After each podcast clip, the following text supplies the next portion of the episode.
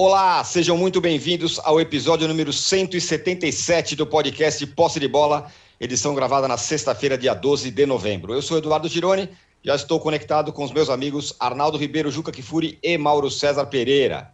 Na parte de baixo da tabela, o brasileiro está pegando fogo. São Paulo e Santos brigando para não entrar, o Z4, o Grêmio para sair. E na Série B, o Vasco sepultou suas chances de subir ao tomar outra chacoalhada em casa, dessa vez para o Vitória, 3 a 0. O resultado derrubou Fernando Diniz e o homem forte do futebol vascaíno, o Alexandre Pássaro. Os dramas dos gigantes brasileiros será o tema do primeiro bloco. E um jogo para variar, com polêmica de arbitragem, o Flamengo venceu o Bahia por 3 a 0, mesmo jogando com um time bem desfalcado. Dessa vez, o Renato só teceu elogios à arbitragem, que assinalou um pênalti inexistente a favor do Flamengo. Enquanto isso, o Galo vai caminhando para o título e a última vítima, vítima no Mineirão foi o Corinthians, 3 a 0. O Palmeiras também goleou, goleou o Atlético Goianiense. E esses serão os temas do segundo bloco. E no terceiro bloco a gente vai falar da seleção brasileira, que venceu a Colômbia por 1 a 0 e garantiu sua classificação para a Copa do Mundo de 2022. No final desse episódio, vale lembrar, o Juca Kifuri vai entregar o seu troféu, o troféu Ratão de Bronze da semana. E um recado importante: você que assiste a gravação do podcast pelo YouTube, não deixe de se inscrever no canal do All Sport. E você que escuta o podcast na sua plataforma de podcasts, não deixe de seguir o Posse de Bola. A gente já tem uma enquete no ar, que eu tenho certeza que o Arnaldo vai adorar responder essa enquete, que é a seguinte, já vou ler para vocês. Espera lá. Aqui, ó. Qual o efeito do VAR na arbitragem do futebol brasileiro após três anos? Melhora, piora ou não muda nada? Você pode votar é. lá. O, o, Isso é mais Arnaldo... fácil do que aquelas questões o dessa aí. O Arnaldo está com o dedo nervoso ali no, na, em uma das opções até agora, sem parar. Mas vamos lá. O Juca, o Grêmio está ali enterrado na zona de rebaixamento, o São Paulo tentando, se esforçando para entrar também. O Santos parece que, tá, que o pior já passou. O fato é que a briga lá embaixo está dramática, né? Olha é. o Juca com certificado. Ah, é? Pois é, aí, o certificado posse de bola, oh, rapaz. Fala, ó, é o seguinte. Aí, ó. É. O Juca está mostrando ali, nós ganhamos como o podcast mais admirado do Brasil em eleição feita pelos jornalistas e companhia. O Juca já está com seu certificado em mãos. Muito obrigado, viu, pelo prêmio. Posse de bola, o, o podcast mais admirado do Brasil. De esportes, mais que o VAR. Né? Mais que o VAR. De esportes, de esportes claro. De esportes. Mais que o VAR. Muito Isso, mais. Mais que o VAR. O VAR, o VAR eu vou lhe contar. Não tem nem graça, porque eles estão matando. O VAR, na verdade, eu acho que está querendo concorrer é, por o ratão de bronze do ano, e aí não tem nem suspense de quem é que vai ganhar o ratão no final do programa, porque é um absurdo atrás do outro, uma sucessão de absurdos. Impressionante. Você me perguntava sobre o Grêmio. Bem, o Grêmio ganhou do Fluminense, deu uma certa respirada. Não é? Veja que coisa mais curiosa. Né? O Grêmio que entra em campo para jogar contra o Fluminense, com moral lá no pé, depois do que aconteceu no Grenal, vai e ganha do Fluminense. E o Inter, que entra né, cheio de moral para lutar pela vaga na Libertadores, perde do Juventude. Do Juventude, perde um, um jogo uh, que ele está acostumado a fazer no Campeonato Gaúcho. Aliás, isso é curioso, né? Porque os jogos entre times do mesmo estado costumam ser mais complicados, independentemente de qual seja o momento de cada um. Né? Haja visto o que aconteceu entre Atlético e América. É claro que o América não tem mais time que o Corinthians, mas o América fez muito mais frente ao Galo do que o Corinthians, né? que foi atropelado. Mas isso é, é para o nosso segundo bloco. Eu continuo achando que o Grêmio não tem time para cair. Do mesmo jeito que o Fluminense não tem time para jogar Libertadores. Então, foi um resultado normal e eu, nesse momento, vou te falar uma coisa. Por incrível que pareça, embora o São Paulo tenha mais time do que o Santos, eu estou mais preocupado com a possibilidade do São Paulo cair do que o Santos. É verdade que tem que acontecer uma produção de, de coisas Olha. com os que estão abaixo do São Paulo para que o São Paulo venha a cair. Mas você pensar o São Paulo a cinco pontos da zona de rebaixamento, e embora o Grêmio esteja nela, eu olho e digo: o São Paulo está arrumando um jeito de se encalacrar mais do que o próprio Grêmio. A minha preocupação no momento, em termos dos grandes, e eu não gosto que nenhum grande caia, e estou muito feliz com o Botafogo subindo, e muito triste com o Vasco de novo disputando a Série B, mas me preocupa mais o São Paulo do que o Grêmio. Eu acho que o Grêmio, aos trancos e barrancos, vai sair dessa. Tenho maior dúvida em relação ao São Paulo. Lamento informá-lo. Muito bem. O Arnaldo também tem dúvida, mas agora é o seguinte, Arnaldo, caiu, pelo menos agora caiu a ficha no São Paulo de que a briga é para não. Agora, faltam oito rodadas para acabar o campeonato. Que a briga é para não cair, porque até anteontem era não, porque mais nos três pontos estaremos no G9, porque a pré-Libertadores, porque BBB, porque a briga é não sei o quê. Não, a briga é outra. A briga é para não cair. E, e, agora o São Paulo é, caiu a ficha nesse momento e que tem, tem só o Flamengo e depois o Palmeiras para jogar. É isso? É, é. é isso. É, caiu. Não posso é, aqui não referendar as previsões pessimistas do âncora há pelo menos três meses sobre essa condição. Mas eu Ó, depois, entendo. Depois que o São Paulo chegou à décima rodada sem ganhar nenhum jogo, fazendo, sei lá, dois pontos, Isso. eu falei, é, vai brigar para não cair. É, é assim. Então, futebol esse é, é assim. o ponto. Esse é o ponto. Futebol é assim, não. Pontos corridos é assim. Por isso é que isso. o Grêmio e o São Paulo estão, na, estão em situações parecidas, porque eles tiveram uma largada de pontos corridos desastrosa, né? É, e que impactam até agora. Então, às vezes você tem uma série é, melhorzinha de resultados, etc., mas aquele passivo lá do início você não consegue descontar. É, tem uma questão que eu acho que não ficou tão evidente, mas para mim ficou evidente quando essa ficha deveria ter caído. Não foi depois da derrota uh, para o Bahia ou do empate com o Fortaleza, naquele jeito dramático, ou de falta do Benítez. Eu acho que durante o jogo com Fortaleza, os últimos ali otimistas entenderam que com a rodada, com o adversário, com o futebol do time, a briga é para não cair. Foi só no meio do jogo com o Fortaleza, começou a bater água no pescoço. Para mim, ficou claro, o São Paulo tinha uma chance de respirar tranquilo. Se vencesse ou pelo menos empatasse com o Bragantino depois de ter vencido bem o Corinthians. Ah, não, porque não sei o quê, jogou bem em Bragança, ah, a bola saiu para fora, o Pablo perdeu um gol goleiro. Não, não jogou bem em Bragança. Ganhar do Bragantino hoje, como o Santos ganhou, o Bragantino que não está nem aí para o campeonato, é obrigação.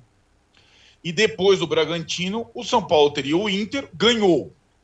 E teria esses dois jogos no Nordeste dificílimos, um confronto direto com o Bahia, sem torcida, só torcida do Bahia, com o Fortaleza, que é um adversário dificílimo que tinha triturado o São Paulo na Copa do Brasil, com o Flamengo e com o Palmeiras. Já estava lá escrito nas estrelas. Essa sequência não chegou agora, estava lá na tabela. lá.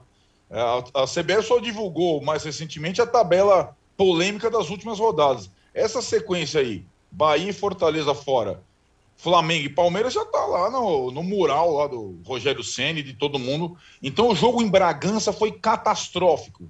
O resultado em Bragança imperdoável.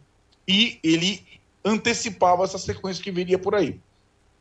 É verdade que depois dessa sequência, em tese, o São Paulo tem um final de campeonato em confrontos mais palatável, digamos assim. Mas um time grande que entre, porventura, na zona de rebaixamento, faltando cinco rodadas, como pode acontecer com o São Paulo, para sair, meu velho, é complicado. Então, eu acho que é, a ficha não pode, pode não ter caído no discurso, mas na prática ela caiu. E o campeonato que o São Paulo fez depois de 10 rodadas, é aquilo, é matemático. O time que vence a primeira partida no campeonato depois de 10 rodadas, ele vai lutar contra o rebaixamento e ponto. A, a, a ilusão desse, dessa edição, é, como nas últimas, mas dessa especificamente, é que vai tanta gente para Libertadores, G8 ou G9, que, de fato, como disse o Rogério depois do jogo com Fortaleza, a distância para o grupo de rebaixamento para esse G8 ou G9 é a mesma, na prática, né? Na, em pontuação. Mas o São Paulo não ganha duas partidas seguidas há milênios. Ganhou lá com o Crespo lá atrás. Então, é, se o São Paulo conseguir pontuar contra Flamengo e Palmeiras, daí vai, vai ter dois jogos em casa que, para mim, definem o futuro do time no campeonato. Atlético Paranaense esporte. Na prática, Tironi, se o São Paulo ganhar os seis pontos de Atlético Paranaense esporte, dificilmente ele cai. Aí faz um pontinho ali, outro ali, tá. mas tem que ganhar esses seis pontos, depois do jogo com o Palmeiras. Então, essa é a situação de momento. Alguns times lá embaixo esboçam reação, caso do Juventude, o Juca falou, parecia morto, ganhou um jogo difícil do Inter. E o Grêmio, mesmo mal, é, em pontuação, vem jogando melhor. A gente vem falando isso há algum tempo. E o Santos, que já passou o São Paulo, pelo menos no critério de desempate, ele deixou de empatar tanto para ganhar e perder. E é melhor nessa, nessa etapa, né? Então, o Santos, que também deixou de jogar de uniforme azul para botar um uniforme, porque perdeu do Palmeiras e voltou ao seu branco tradicional, ganhou de uniforme branco do Bragantino e está numa situação um pouco mais confortável. Na próxima é, segunda-feira, no próximo posse de bola, feriado, pós São Paulo e Flamengo, a gente vai ter mais ou menos um, um outro diagnóstico. Mas vai ter um outro é, recorte do dia 22 de novembro, na segunda-feira, pós São Paulo e Flamengo e pós Palmeiras e São Paulo, que o São Paulo não joga naquele final de semana, vai estar de folga, que se não pontuar essas duas próximas partidas, ele vai estar na zona de rebaixamento. Então, daqui é, algumas edições, nós teremos um retrato mais fiel do que pode acontecer com o São Paulo nesse campeonato. Mas essa briga, como você mesmo antecipava, é contra a queda desde a primeira vitória do time no campeonato contra o Internacional na décima rodada em Porto Alegre. E aí vale lembrar que esse começo trágico do São Paulo, esse não dá para tirar da conta do Crespo, dos caras que estavam aí. Esses caras conseguiram ficar quase metade do turno sem fazer ponto no Campeonato Brasileiro e a situação do São Paulo é, chegou nesse ponto. Sim, o... ressaltando que o aproveitamento com o Rogério é muito parecido com o da época do Crespo. É, só que certo. o Rogério tem cinco jogos, o Crespo teve 30. Né? Exatamente, é isso mesmo. Porém, é, é. porém, ele assumindo o time saberia que seria esse o desafio, né? E o time, em termos de pontuação, não melhorou. É, o, o Mauro já. Bom, só um recado aqui para vocês.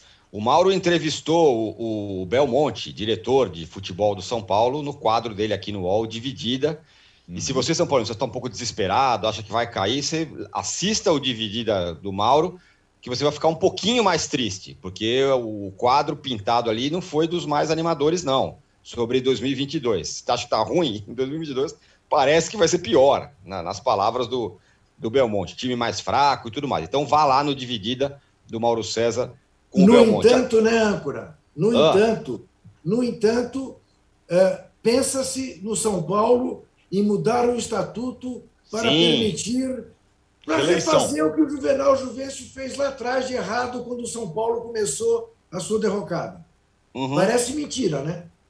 Reeleição, é, é, diminuição do quadro de, de, de, conselheiros e tal. É uma, uma reforma ampla ali que vai passar tudo ou não passa. Não tem, é uma coisa ou outra. Vai? Isso, é, isso. é um bloco de, de mudanças ali que a diretoria do São Paulo está tentando emplacar e uma delas, a mais controversa, é justamente ter é, mais um ano de mandato e reeleição.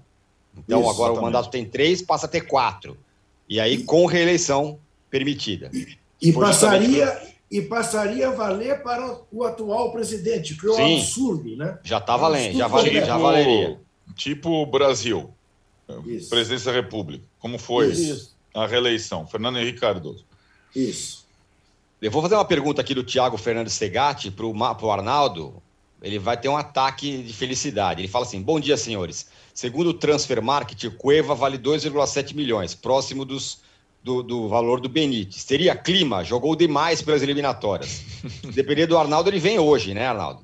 Olha, eu vou falar de eliminatória na última parte do podcast, mas o Coevita ainda está mantendo a seleção peruana com chances de ir ao Mundial. Que jogador de futebol. O Cueva, eu digo, o Cueva é o Valdívia do São Paulo. O Mauro, na Série B, por outro lado, já que está falando de times em, em, crise, na Série B o Vasco sepultou qualquer chance de subir para a Série A quando perdeu para o Vitória, em casa o Vitória, não é o Vitória vice-campeão brasileiro de 93, é o Vitória que está caindo para a Série C. Perdeu de 3 a 0 em casa. E aí caiu todo mundo. Caiu o Diniz, caiu o Pássaro, enfim, uma limpa ali no departamento de futebol do Vasco. Te pergunto duas coisas. Um, esse buraco do Vasco, cada vez que acontece alguma coisa, parece que é mais fundo, que não tem fim. E a outra é o trabalho do Diniz e também do Pássaro. Mais um fim de, de trabalho catastrófico do Diniz. É, eu, eu acho que, assim, o, o, né, dos dois, eu vejo o Pássaro como alguém com as digitais mais claramente gravadas aí nessa temporada ruim do Vasco. Né? Ele montou esse elenco. O elenco do Vasco é um dos mais caros, é o mais caro em carteira de trabalho, né? é, é, já falei sobre isso, da segunda divisão. Seria um dos 10, 11 mais caros se fosse de Série A. Então, é um elenco de Série A. É uma, é um, um, uma despesa mensal que o Vasco tem com seu, sua folha de pagamento dos atletas que supera oito, nove times da Série A. E o time vai ficar na Série B. É, ou seja, já faltando rodadas ainda do plural, sequer tem chances matemáticas. Né?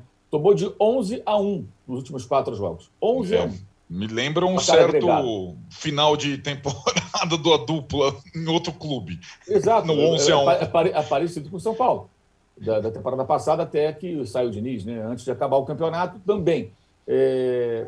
Então, lógico, o Diniz tem a sua responsabilidade, os jogadores têm. Agora, desse, dessa turma toda, acho que o arquiteto disso tudo é o Pássaro, né? que passou ali a temporada inteira.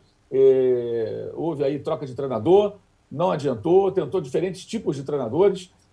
E a entrevista dele depois do jogo contra é, o Botafogo, Botafogo, foi uma coisa desastrosa.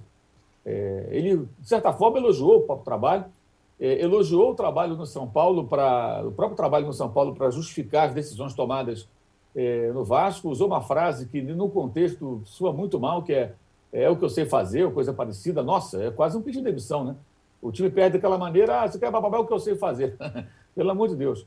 E o Fernando Diniz já falamos amplamente aqui sobre isso, né? É, o técnico que tem determinadas ideias que não consegue executar e que, acho que por azar dele, de quem o contrata, ele não está conseguindo dar o passo óbvio, que é entender as necessidades do time que comanda em determinados cenários. Necessidade de, eventualmente, ter que jogar de uma forma um pouco diferente, um pouco mais protegido, e até dentro de uma partida. A estreia dele pelo São Paulo em 2019 contra o Flamengo, ele nem tinha treinado, foi jogar na retranca no Maracanã, empatou, não perdeu. Yeah. É. Foi o único time que não perdeu para o Jorge Jesus ali, né, naquele campeonato. E, e, a dificuldade de alguns momentos, não jogar exatamente daquela forma, de mudar o comportamento da equipe. E nesse jogo do Botafogo, foi a gota d'água, né? o Vitória foi a pá, a pá de cal, aquela coisa toda. Mas o Botafogo, a coisa já tinha ido para o espaço, nos 4 a 0 É incrível o, o Vasco perdendo de 1 a 0 depois 2 a 0 com menos um homem, e oferecendo o contra-ataque do Botafogo como ofereceu. Aí tomou o terceiro, poderia tomar mais. E como eu falei no começo da semana, não estamos falando do Botafogo do Garrincha, do Jairzinho, nem do Emil Pinheiro. Estamos falando do Botafogo, é, o Botafogo da segunda divisão. Ah, mas é o líder, sim, mas é o líder da segunda divisão. Em tese, ele é abaixo da. Em tese, não, ele está abaixo da Chapecoense, gente. A Chapecoense é da Série A e o Botafogo da Série B. Então não é o maior Botafogo da história massacrando o Vasco no momento de alta de um time. Não, os dois estão em baixa. O Vasco consegue estar mais embaixo ainda com um time mais caro que o Botafogo. É vergonhoso. E a derrota para o Vitória evidencia o quê? É o fim de feira. É o time que já jogou a toalha, os jogadores já não se motivam, o técnico já não consegue mais fazer mais nada. É evidente que, que isso não é uma situação normal. E o Vitória tirou proveito para tentar reagir, né?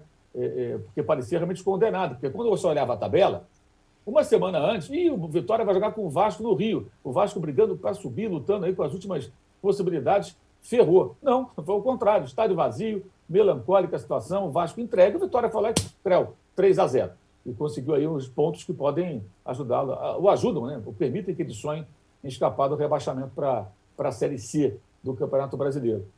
Mas até onde vai o buraco do Vasco, né? Nesse poço está sendo cavado aí, que poço sem fundo, fundo do poço, é poço sem fundo, né? Porque você vai pegar, o Vasco caiu em 2008. 2008 para 2022, né, a gente vai ter o quê? 14 temporadas. Das 14, nós teríamos, teremos, então, cinco do Vasco na Série B, restam nove. Em quatro ele foi rebaixado, restam cinco. Então, de 14 temporadas, apenas em cinco o Vasco terá disputado a Série A sem cair. Ou não disputou, ou disputou e caiu. Gente, olha que absurdo. É. 14 temporadas, cinco jogando na Série A sem ser rebaixado. E nas outras, cai né, é, é para a Série B, sobe para a Série A, jogando a Série B, e agora a nova modalidade, que é não subir, é fazer companhia Isso. ao Cruzeiro. Né? E o Cruzeiro tem uma situação que é ainda mais grave, porque a comissão técnica continua e outros personagens continuam, o que aí é mais desesperador ainda, porque não dá nenhuma esperança de vai que aparece um cara que salva a gente, né? Não. então, tem, vai ficar com medo. Serve de consolo para o Vasco, acho que a situação do Cruzeiro é pior. Nesse sentido, na colocação, porque ele estava ameaçado até outro dia de cair para a terceira divisão. Mas, é, o, Mal, o que pode acontecer Mal, no final é o Cruzeiro passar o Vasco, inclusive. É. Neste particular, a entrevista do Pássaro é ainda pior, porque ele relembra isso. Ele diz: ó, oh, isso. vamos lembrar que o Vasco caiu outras vezes.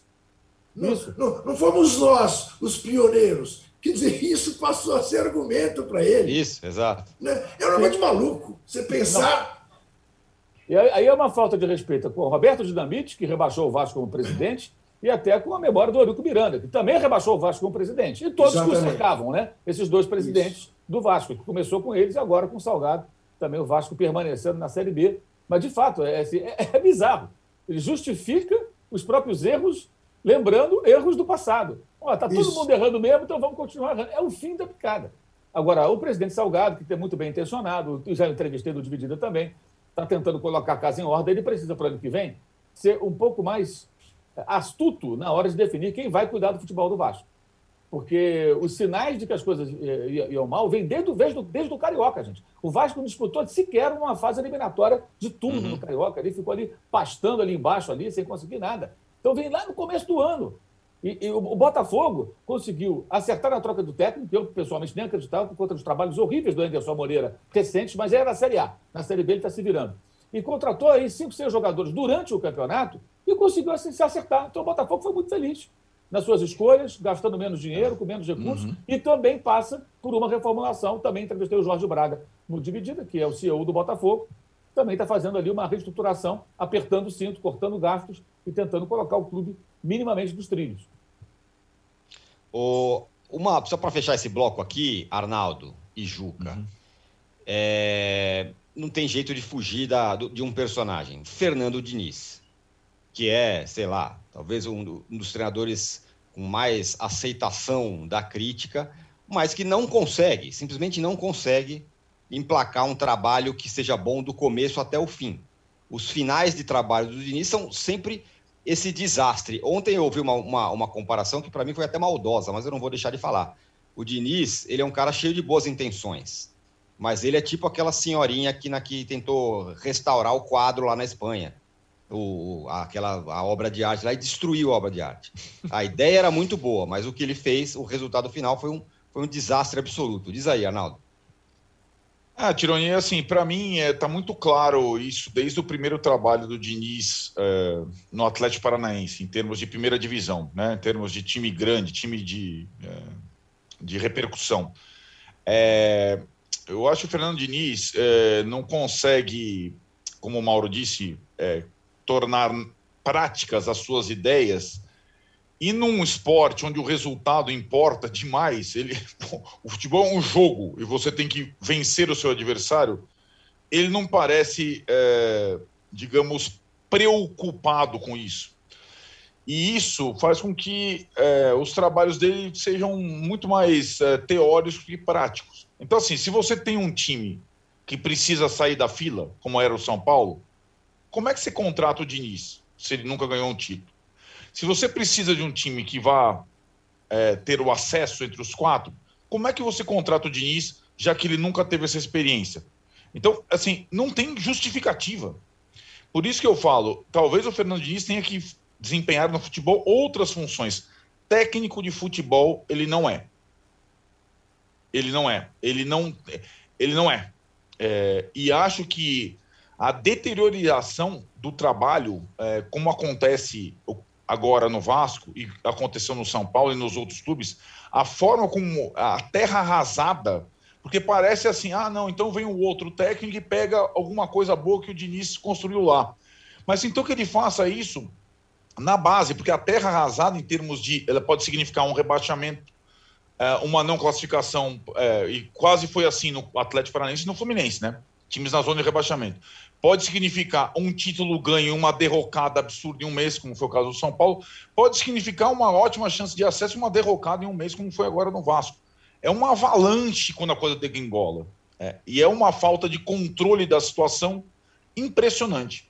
E isso é um roteiro repetido, gente. A gente viu aqui nos outros clubes todos. Então, como um clube contrata o Fernando Diniz hoje que se tem algum objetivo palpável? Se tiver um objetivo filantrópico de ah, é, desenvolver o futebol em novos conceitos num período de cinco anos, tal, talvez isso funcione.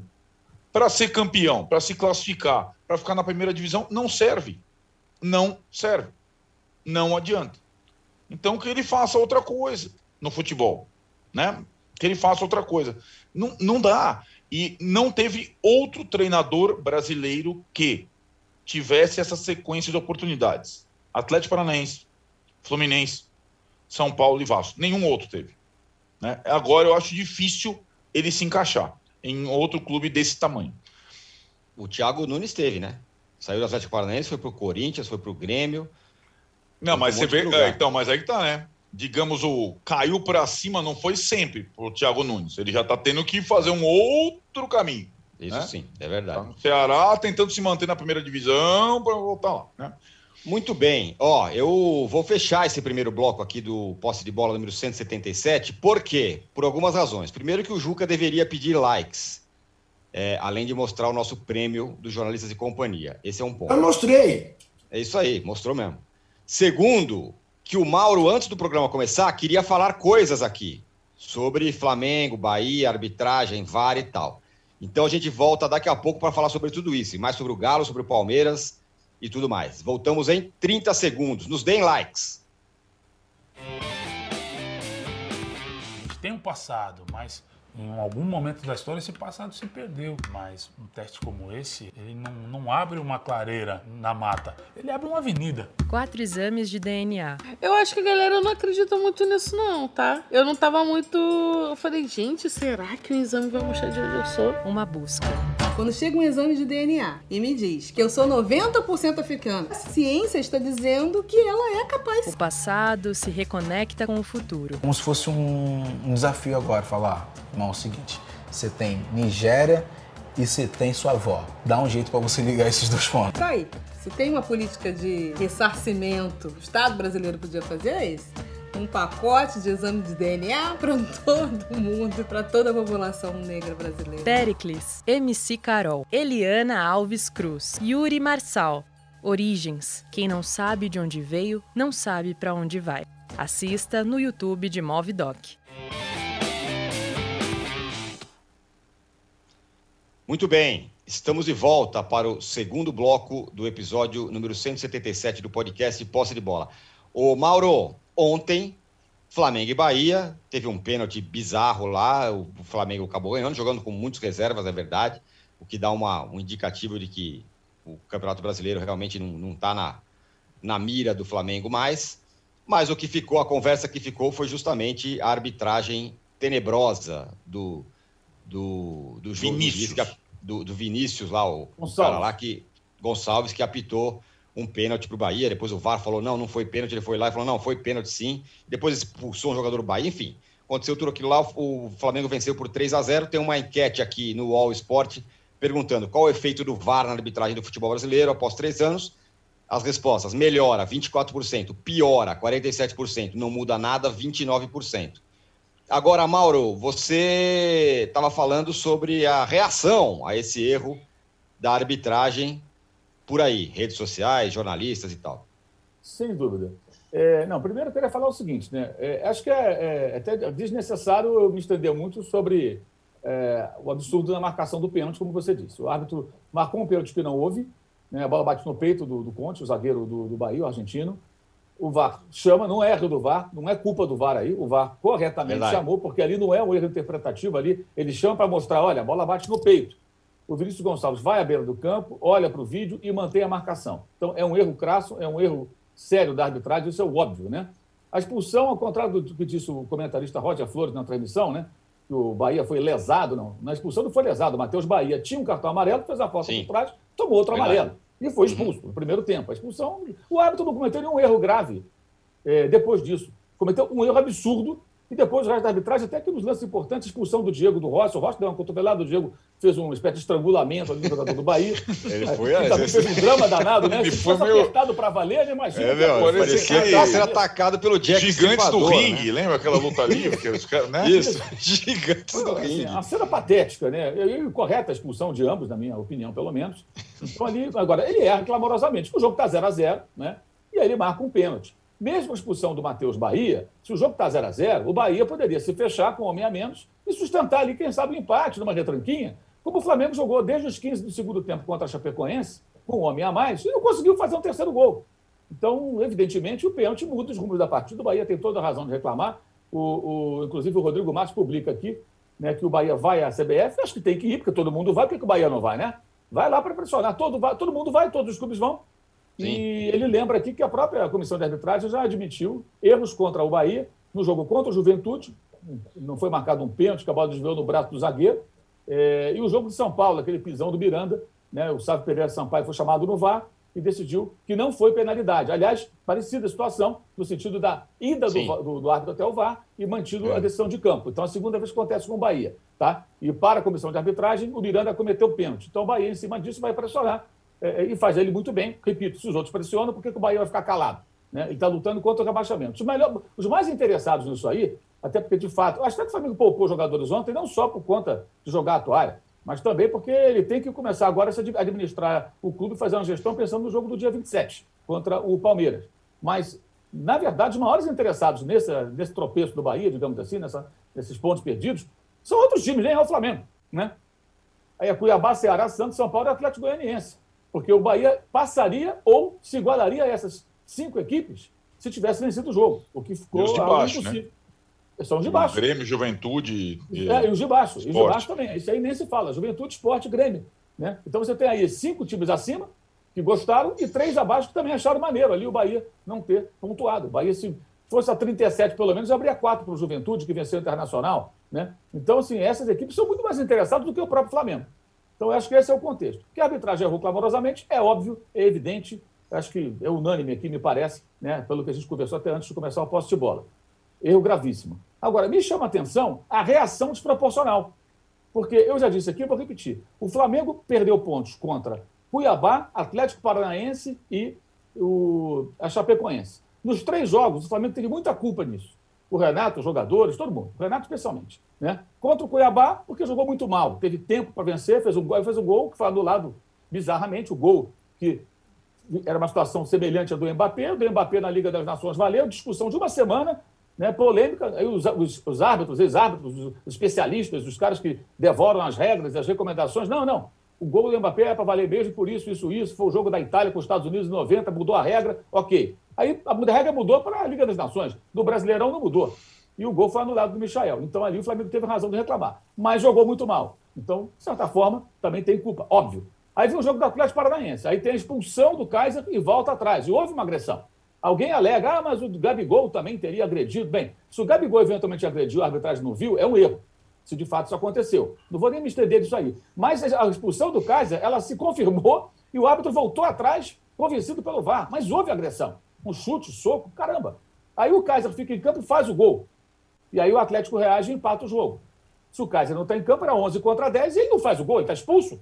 Óbvio que o Flamengo foi muito prejudicado, o que não anula a atuação covarde, ridícula, pífia e patética do segundo tempo, quando o técnico do Flamengo recuou o time covardemente, né, para tomar pressão do Atlético Paranaense. Né? Então, são duas coisas distintas. E o da Chapecoense foi um combo de erros. Até impedimento com o Gabigol saindo do campo de defesa foi marcado pelo auxiliar sendo que a recomendação que eles recebem nesses lances é mandar seguir para o VAR ver depois. O VAR limparia a barra dela. E ela foi lá e marcou durante o lance, o árbitro apitou e parou a jogada e ele saía na cara do gol. Né? Mas isso não anula a atuação ridícula do Flamengo e Chapecó. São coisas distintas, gente. atuação ruim e arbitragem. Mas se o Flamengo vencesse esses jogos, apesar do Renato, das suas mais decisões e das mais atuações, o Flamengo teria seis pontos a mais Né? E se vencesse o Bahia ontem sem ajuda da arbitragem, como aconteceu, como a arbitragem ajudou seus adversários, poderia ficar aí a dois pontos do Atlético ganhando o jogo atrasado. Então, o campeonato estaria aberto. Ou seja, não estou aqui a defender que o Flamengo foi prejudicado. Não, são coisas distintas. Mas a reação ontem, após esse erro bizarro da arbitragem, ela é muito maior do que a reação dos erros que foram cometidos contra o Flamengo. Isso me chama muita atenção, embora não surpreenda. Tá? Alguns colegas fazem isso em busca de engajamento, é nítido. Há quem faça isso de forma deliberada, não só contra o Flamengo, contra o Corinthians e qualquer clube de grande torcida, para ganhar engajamento em rede social. Eu vou sempre a favor do time contra o time maior, até em lances discutíveis, porque todas as outras torcidas que detestam aquele time que tem muita torcida, né, vão me acompanhar. Isso é muito ruim. Se a gente discute que a arbitragem tem que melhorar, nós temos que ser um pouco mais razoáveis e até honestos na hora de fazer esse tipo de avaliação. O Flamengo foi muito prejudicado em três jogos e o Bahia foi muito prejudicado ontem. E o tratamento tem que ser igual. Se não é igual, aí é sacanagem. É busca de engajamento, é sacanagem, é desonestidade. E isso acontece com colegas da imprensa e rede social e acontece, evidentemente, com o torcedor. Mas o torcedor está ali mesmo para tirar sarro tudo é diferente. Então, acho que esse ponto tem que ficar muito claro. O que foi feito ontem, durante o jogo depois, as reações desproporcionais, beiram a sacanagem. Porque é impressionante que alguém não fique tão indignado com o que houve ontem, que é para ficar indignado, mas não tenha ficado indignado segunda-feira. Ah, não, a arbitragem errou aqui e tal. Há quem tem até ontem dito que foi a pior arbitragem do campeonato. Como alguém consegue falar em pior arbitragem no campeonato com tantos erros? É uma coisa impressionante. Né? Então, acho que esse ponto é, é, é, é acho que é, é, quase que um, um momento é, observatório da imprensa.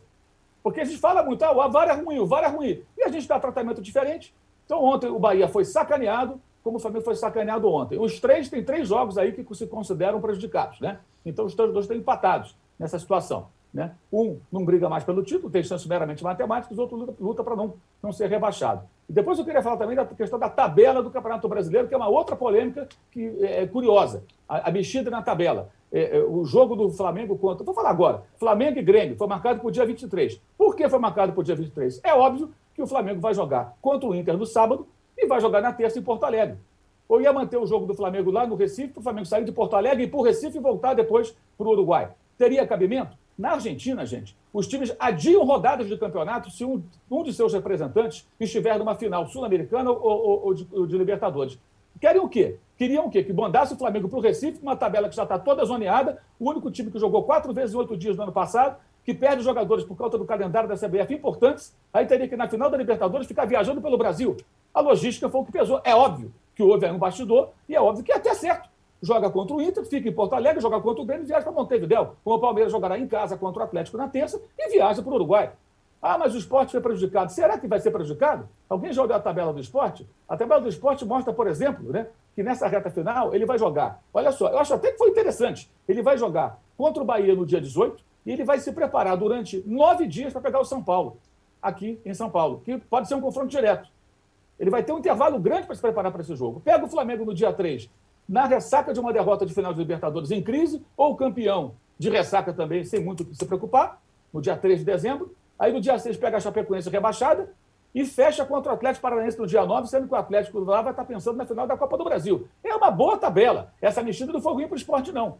E se o esporte cair, gente, não vai ser porque o jogo foi no dia 3 ou no dia 5 ou no dia 18, né? Vamos combinar o esporte caía, porque, por exemplo, tomou um gol do meio da rua do Ademir no jogo do América e perdeu agora no meio de semana, entre outros tropeços, de um time mal montado, de um clube em crise há muito tempo. Né? Vai ser essa rodada. Então, acho que assim, tem muitas polêmicas que são muito curiosas, parecem escolhidas a dedo. Muito bem. Ô, Juca, diante de tudo isso, se tem alguma coisa que está claramente reprovada nessa temporada, é a arbitragem, né? Diante de tudo que a gente tem visto aí. Independentemente se a, se a arbitragem de ontem foi a pior, eu nem acho que foi a pior. Teve tanto arbitragem horrorosa ao longo do campeonato que essa aí foi mais uma. Ontem eu achei um escândalo absurdo. E difícil imaginar que aquele assoprador de apito não tivesse mal intencionado. Porque uma coisa é ele marcar um pênalti que não houve. Estamos cansados de ver isso. Outra coisa é ser chamado, olhar. É só no Brasil que acontece isso. Que quando o VAR chama para corrigir, o cara olha e não vê o equívoco. Ou então vê e diz: ah, não, vou mostrar que sou macho e vou manter a minha marcação. Agora, erro por erro, eu vou dizer uma coisa: para mim, o maior erro desta, deste, destes últimos dias é a marcação do impedimento do Gabigol saindo do próprio campo. Aquilo é bizarro, né? Justificaria. Ali, o VAR nem foi chamado, né? Justificaria até o chamado erro de direito. Até isso, aí no caso, caberia discutir. Porque não é um erro de fato, como foi o erro em relação ao pênalti marcado contra o Bahia. É erro de direito, porque a mim pareceu que a bandeirinha não sabe que o jogador saindo no próprio campo não fica em impedimento. Tão clara era a posição dele dentro do próprio campo. Agora, eu estou convencido é, que boa parte, se não tudo, não, não, não, não explica tudo, mas boa parte da nossa pobreza de qualidade técnica em nossos campeonatos tem a ver com as arbitragens. Porque eu, quer dizer, essa coisa que a gente vê o jogador brasileiro fazer, de tentar enganar a arbitragem, simular, não parar de reclamar, é, pressionar, fazer cera, tudo isso tem a ver com a fragilidade e com a pusilanimidade da nossa arbitragem. Não apenas no gramado, mas agora crescida desta novidade, que é a cabine do VAR. Né? Porque são os mesmos personagens. Né? E eles são absolutamente patéticos. Infelizmente, ou se dá um jeito nisso, se profissionaliza a arbitragem, se a torna independente, ou nós vamos continuar né, nessa discussão a vida inteira. É desanimador. Aí você olha e fala: por que, que na Premier League a, o VAR dá certo? E por que, que a qualidade da Premier League é tão maior do que a qualidade técnica dos nossos jogos? Talvez uma coisa tenha a ver com a outra. Pois é, é vou passar a bola para o Arnaldo, mas antes quero falar o seguinte: que o, o que daria para segurar a expulsão do não, Bahia. Do Matheus, já estava um clima péssimo. Bahia? É a última, segura, senão vou ter que te dar o segundo amarelo. Falta normal. Não, falta não foi normal. Aquele lance era para expulsão. Não, não, é, que com, é que com o combo do, do, Isso. do, do pênalti é, talvez... podia estar, tá, mas não, mas pela regra é, é, é uma falta de, de, cartão amarelo, era o segundo.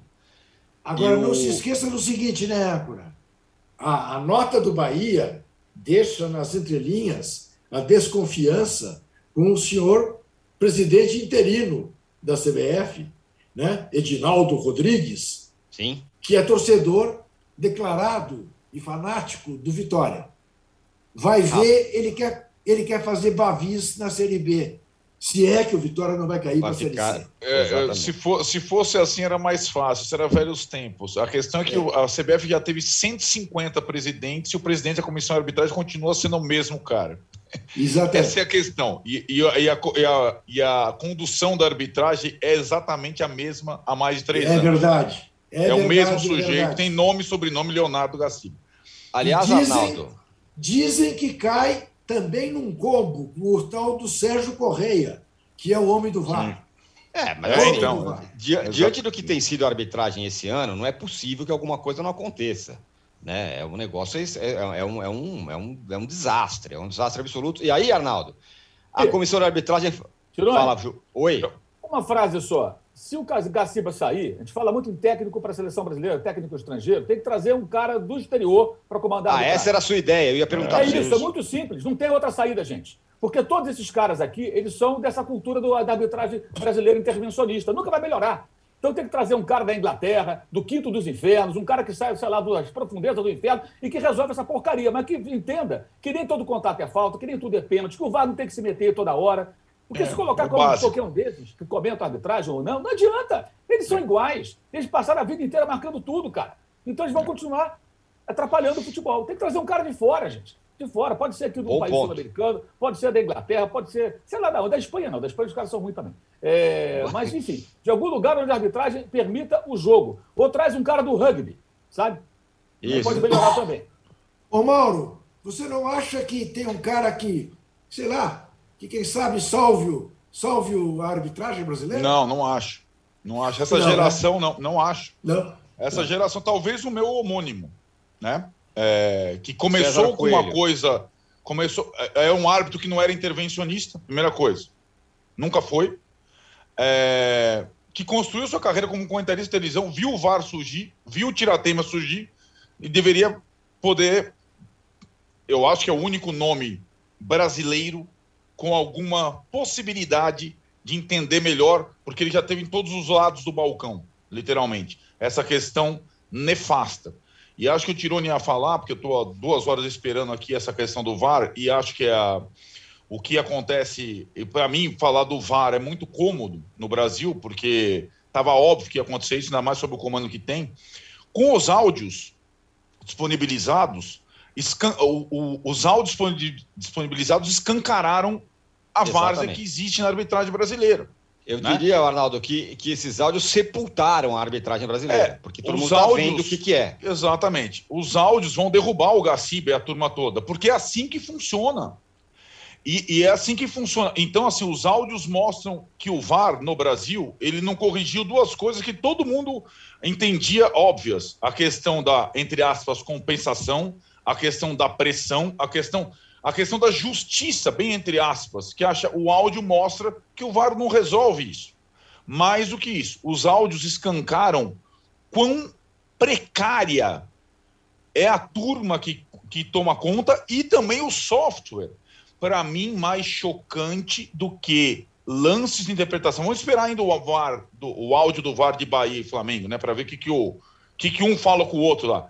Para mim, o mais chocante é o que eu constatei desde o início, quando eu vi o tutorial da linha de impedimento do Gaciba.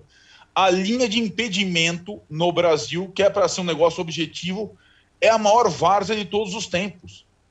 Os caras erram é, deliberadamente um lance objetivo, com traçando linha no nariz, no pé, no meião errado, no negócio não sei o que lá. E assim, a questão básica é, do futebol e por isso o Juca falou: por que, que na Premier League funciona? Também tem uma colaboração dos jogadores tal, e de fato tem. O futebol é um jogo que não é tão complicado. E algumas coisas de arbitragem no mundo são assim. É, pênalti só num momento é, escancarado. É assim, penalidade máxima. Expulsão, idem. É, na dúvida, para o time da casa. Sempre foi assim, em todos os lugares do mundo. É um pouco isso, é, um, é uma coisa de códigos. O VAR no Brasil, ele acabou até com esses códigos. E aí ele vira muleta para tudo, para jogador, para árbitro, para dirigente, para treinador. Então vira tudo isso. Nós estamos falando, desde que esse poste de bola foi criado, e tem o diploma lá de, de programa mais admirado, graças a Deus, do VAR e da arbitragem muito mais do que no pré-VAR a gente não discutia tanto arbitragem. Vocês já perceberam isso?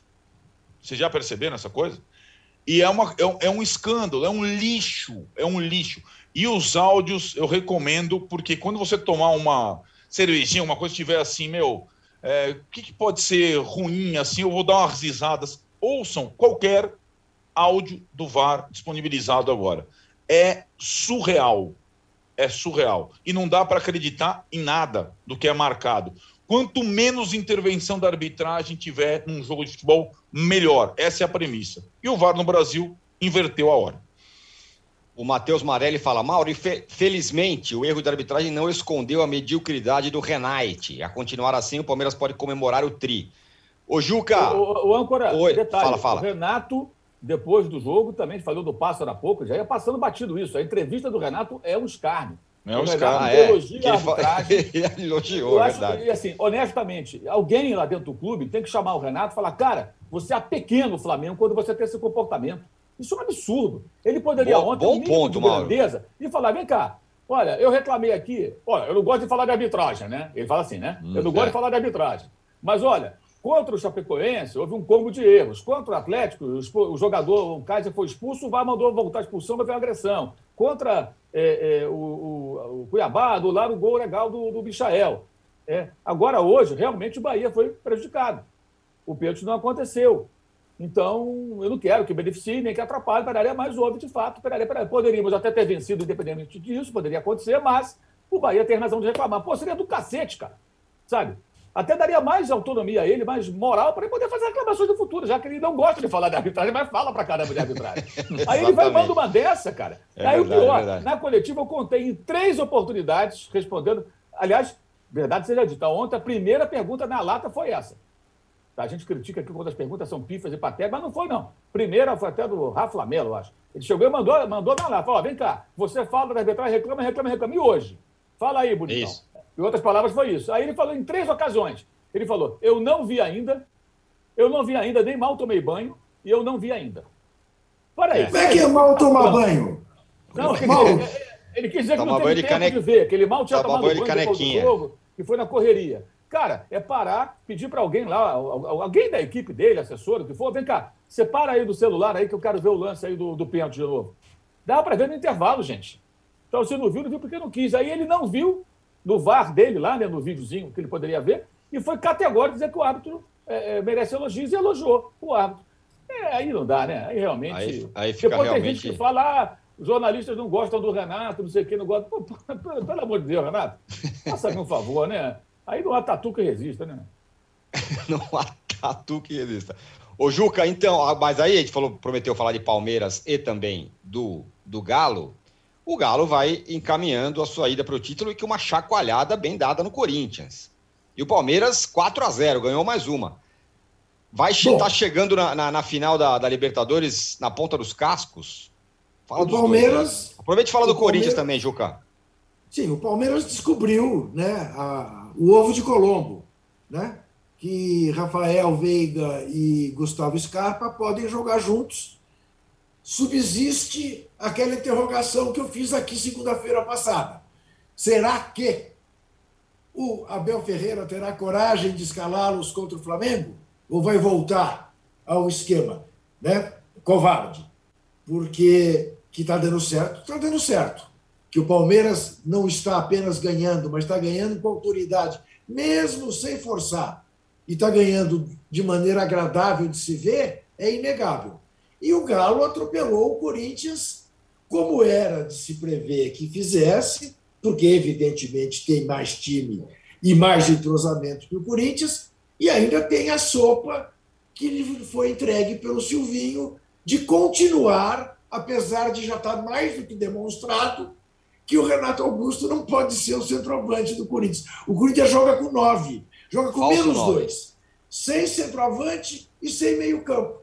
A melhor característica que o cara tem, que é a visão de jogo, que é jogar de frente para o gol, ele tira ao colocá-lo de costas, como se fosse o Jô.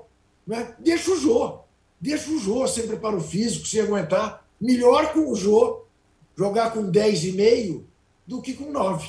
Mas o Silvinho revela-se, no começo da carreira, tão teimoso, para não usar outro termo um pouco mais, mais, mais chulo, tão teimoso como a esmagadora maioria dos treinadores. E arrogante, porque não reconhece o erro. É que nem o, o tal do assoprador de apito de ontem lá no Maracanã. Não é capaz de reconhecer o erro. Exatamente. Agora, aqui, ó, o, o Zanelli Malta Prata fala: enquanto a culpa das derrotas for atribuída apenas aos técnicos, o futebol brasileiro não evoluirá, mantendo-se refém do pouco profissionalismo de seus jogadores. E o Loki 23 fala: ser vice paulista, vice nos pênaltis em duas recopas e uma delas jogando melhor que o Fla, vice brasileiro e final seguida da Liberta, é ruim ou é bom? Eu acho que se não vencer, meu caro Loki, a final da Libertadores, vai ser uma temporada que vai ter passado em branco. E pelo investimento feito pelo Palmeiras, é, é pouco. É, é, bem pouco. Algum título tinha que ganhar, nem que fosse o Paulista lá, que ninguém queria e o São Paulo ganhou. Então acho que é, é Tá, tá na, no olho do furacão essa final aí é, da, da, Libertadores. Vai ser sucesso ou fracasso a, a temporada. E o. Peraí. É isso aí. A gente menção, vai. Menção Fala. honrosa só de jogadores, que a gente falou muito de arbitragem, técnico e tudo mais. Menção honrosa de jogadores na semana. É, rápido. Hulk, mais uma vez, melhor jogador do campeonato. É, golaço contra o Corinthians, participação junto com Diego Costa e Queno, artilheiro do campeonato. E quem está na vice-artilharia do campeonato é o Michael, cara, que fez Isso. 11 gols lá no campeonato e é o jogador do Flamengo no brasileiro, que o Flamengo teve que jogar com mil times diferentes, mais regular. Tá? E de fato a fase do Michel é muito boa. O Mauro até escreveu durante a semana é, que o Michael tem boas chances de ser titular na Isso. final da Libertadores contra o Palmeiras, porque, de fato, vive um momento muito bom. É, e, não, e o Michael não bate pênalti, Michael não faz, né? Não é batedor de pênalti como é o Gilberto, como é o Hulk. Então, os 11 gols do Michael do brasileiro são todos 11 gols é, de arrancadas, aquelas características, mas o cara faz um campeonato brasileiro muito bom. E era um jogador completamente é, desprezível até então. É, só o... acho que é importante frisar assim, que o Michael ele, ele teve até depressão, ele revelou isso numa entrevista. É do canal Barbaridade, ele falou: olha, eu tive depressão e tal. O clube do, o clube do Flamengo, o clube o recuperou, e ele principalmente. Ele voltou das férias antes, foi treinar com os meninos, foi jogar o Carioca quando poderia estar de férias. Agora, ontem, de novo, o Renato fala meio que trazendo, ah, é mais um jogador que a gente recupera. Peraí, alto lá. Primeiro, quem se recuperou foi ele.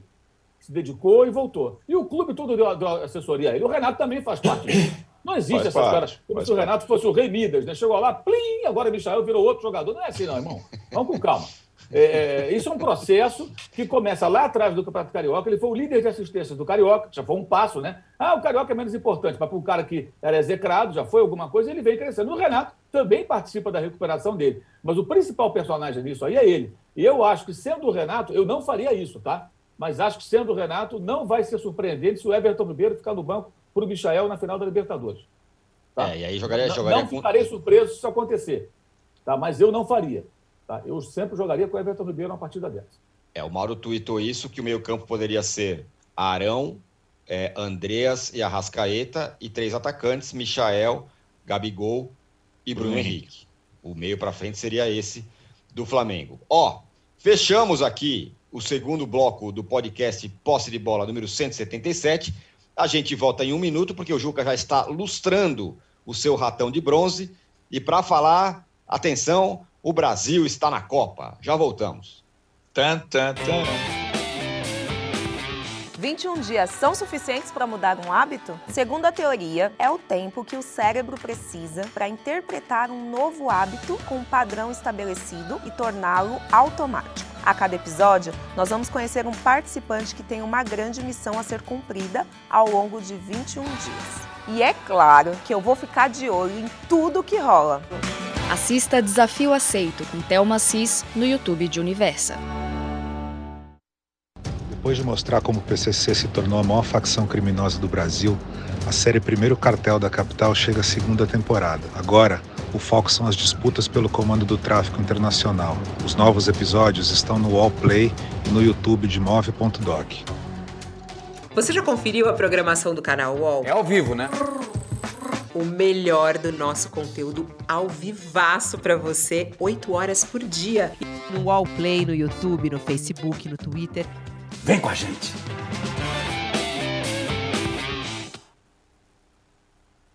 Estamos de volta para o terceiro bloco do posse de bola número 177. O Brasil está na Copa do Mundo. Venceu a Colômbia ontem por 1 a 0 em Itaquera, sem grandes coisas. É, o combo seleção estava todo lá, né? O Neymar reclama no final, tenta brigar, o Brasil joga mais ou menos e ganha, e, Tite fala dos externos desequilibrantes na, na coletiva. Todo o pacote estava lá. Mas antes de falar um pouquinho de seleção, eu quero que o Juca nos entregue e nos revele o ratão de bronze da semana, por favor. Então, o ratão de bronze é o óbvio, né? O que vai fazer? é. é o óbvio. Eu não vou personalizá-lo no assoprador de ontem por uma razão muito simples. Para mim, o nome dele se refere ao poeta, a esse menino, Vini Júnior, que eventualmente possa nos trazer alegrias, como ontem ensaiou a trazer no segundo tempo. Então, eu, eu entrego ao Gaciba, eu entrego ao Sérgio Correia, eu entrego ao Edinaldo Rodrigues, eu entrego à CBF, a Casa Bandida do Futebol, ao VAR CBF, a essa gentinha que felicita as nossas vidas e, e nos faz perder tanto tempo falando deles. Eles é. ficam com o nosso ratão de bronze na semana. Então tá aí, ratão de bronze entregue para o combo da arbitragem Isso brasileira que é tenebrosa, que é um desastre para o futebol brasileiro, a arbitragem brasileira em todas as pontas, desde o juiz lá até o, chefe de tudo. É, Arnaldo, seleção ganhou, hein? Peraí, ah, antes disso, vou fazer o seguinte: você que está acompanhando aqui o, o, podcast ao vivo, você vai ficar agora com o, o UOL Entrevista, com o Carlos Lupe, que é o presidente nacional do PDT. Então é isso, quem está ao vivo vai ficar com a entrevista agora e a gente vai continuar para bater mais um papinho aqui sobre a seleção. E aí, Arnaldo?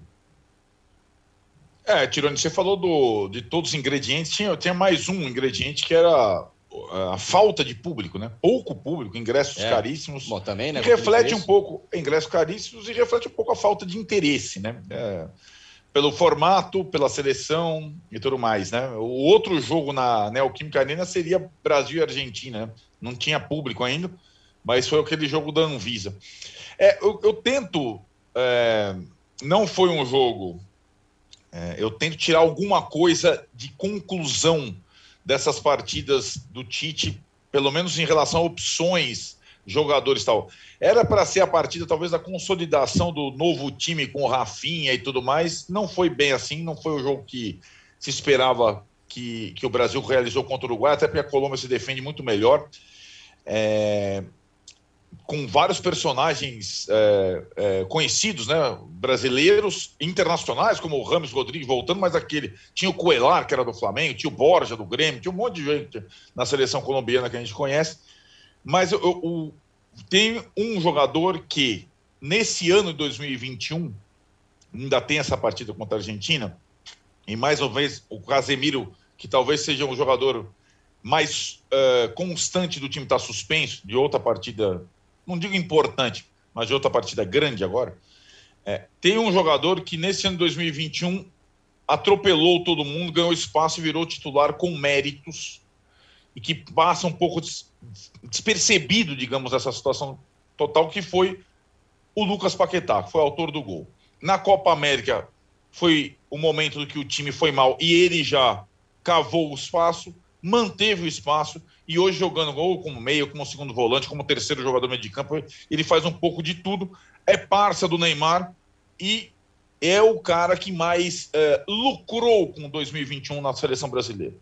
Conquistou um, um espaço, acho que agora imperdível, a um ano da Copa do Mundo. Então, acho que esse é um jogador importante é, e que é, amadureceu, teve altos e baixos na Europa, mas é um jogador bem é, moderno na acepção da palavra. É um faz tudo, é alto, é forte, chuta bem, é, joga em qualquer função do campo. E ontem fez um gol de perna direita, que não é a boa dele, e acho que é, é um ponto positivo de 2021 nesse trabalho todo modorrento, nessa eliminatória modorrenta que a gente tem assistido é, pacientemente mês após mês. E o Vinícius Júnior, Mauro, cavou ou não cavou alguma coisa? Ah, eu sinceramente não tenho a menor ideia. Eu acho que o Tite só convocou por causa da lesão do Firmino, depois aí vai dizer que não, conversou com o Real Madrid para tentar limpar a barra dele. Pegou mal pra caramba ele não convocar o garoto. Aí depois yeah. veio essa conversa ontem, ah, não, que o Tite procurou lá o Ancelotti, que ele, quando foi fazer o ano sabático, ele foi lá no Real Madrid, na época, né, o Ancelotti estava lá, saiu, voltou, e tal. Aí ele vai acionar sempre a tropa de choque titista para tentar dizer que tinha alguma explicação para não ter convocado. Fez uma grande lambança não convocando, agora convocou, voltou para jogar. É, parabéns, já está classificado. Agora que não encham mais o saco né, com data FIFA, podia convocar mais ninguém, né? Essa malícia, negócio de data FIFA. Aliás, a eliminatória sul-americana é tão ruim, tão ruim, que ontem na vitória cachapante do Peru sobre a Bolívia, tivemos gol de Cueva e cruzamento de Trauco. Olha que combinação é, maravilhosa. Isso aí, Cuevita. O, o, Arnaldo, Trauco, o Arnaldo brilhou. Uma jogada de gol. Aí você vê realmente que o nível é altíssimo, né? É um torneio, assim, da excelência. Que coisa horrorosa. o, Arnaldo, o Arnaldo sonhou com a volta de Cueva ao Brasil. Ô, Juca, e aí, suas considerações sobre a Celeste para a gente finalizar? Celeste. Então, primeiro tempo absolutamente abaixo da crítica, né? Tivemos três arremates colombianos rente à trave do Alisson. Uma bola na trave chutada contra, né, pelo próprio zagueiro da Colômbia, né, e uma cabeçada do Marquinhos aos 48 em cobrança de escanteio do Neymar, o individualista. Eu não tenho confiança no Paquetá como um jogador que eventualmente seja o cérebro da seleção, Acho Cérebro não. Falta. É o, é o dínamo, é um, faz tudo. É, Eu acho que o Brasil continua carente de um cara que pense o jogo. É, Para jogar contra o europeu, nós não temos esse, esse jogador ainda. Quem sabe apareça até novembro, dezembro do ano que vem, quando será a Copa. No segundo tempo deu uma animada, porque o Vini é, foi para cima, o Anthony foi para cima, né? a seleção pressionou a saída de bola da Colômbia, mas é isso que o Mauro disse, quer dizer, é, a gente, a gente sabia desde antes de começar que o Brasil ia se classificar, como a Argentina ia se classificar, né? classificou-se de maneira tem que tirar o chapéu, de fato, né? 12 jogos, 11 vitórias, apenas um empate, maravilha. Né? Mas nesses 12 jogos ainda não enfrentou a única seleção que pode fazer frente ao Brasil, que é a da Argentina. Vai fazer isso na terça-feira. Né? É, veremos. A última vez que nos encontramos, no Maracanã, os argentinos ganharam a Copa América. Então, é isso. Eu, pior é que eu não tenho a menor esperança que esses jogos que restam não interferirão nos jogos aqui dos clubes brasileiros, porque, ao contrário, agora o Tite vai montar o time da Copa, que é a chance que ele tem. Eu entendo o técnico que queira jogar com os seus principais jogadores e não entendo como é que se mantém essa eliminatória turno e retorno por pontos corridos. Eu que sou tão a favor de turno e retorno com pontos corridos, eliminatória de Copa do Mundo, eu preferia aquela fórmula no máximo quatro por grupo, três jogos, seis jogos, resolve, porque a gente sempre sabe quem irá. É, não me anima, e aliás, o público de São Paulo demonstrou é. o amor que tem pela seleção. 22 mil torcedores, 8 mil convidados na Isso. faixa, né? É, da medida. 14 mil de, pagantes. 14 mil pagantes. Da medida de como a seleção desperta curiosidade, carinho e amor por esses lados aqui do Patropi. Exatamente. Bom, é isso aí. Ficamos por aqui no episódio 177 do podcast Posse de Bola. Só vou ler uma última mensagem aqui do Saulo Souza falando: parabéns pelo prêmio. Ganhamos, é? o Posse de Bola ganhou o, o, prêmio do, do, do Jornalistas de Companhia como é, o mais admirado podcast da imprensa esportiva. Muito obrigado ao Jornalistas de Companhia. E ele fala assim: parabéns pelo prêmio, Saulo Souza. Mesmo com o Mauro sendo anti-Flá, anti-Galo e culpado pela situação do Cruzeiro. E dá uma tá risada no ah. final. É isso. Obrigado, pessoal. Valeu, Fernando. Valeu, Paulo. Valeu todo mundo que esteve com a gente aqui. Rubens também no backstage. Voltamos na segunda-feira. Tchau. Você pode ouvir este e outros podcasts do UOL em uol.com.br/podcasts. Posse de bola tem pauta e edição de Arnaldo Ribeiro e Eduardo Tironi, produção de Rubens Lisboa edição de áudio de João Pedro Pinheiro e coordenação de Juliana Carpanês.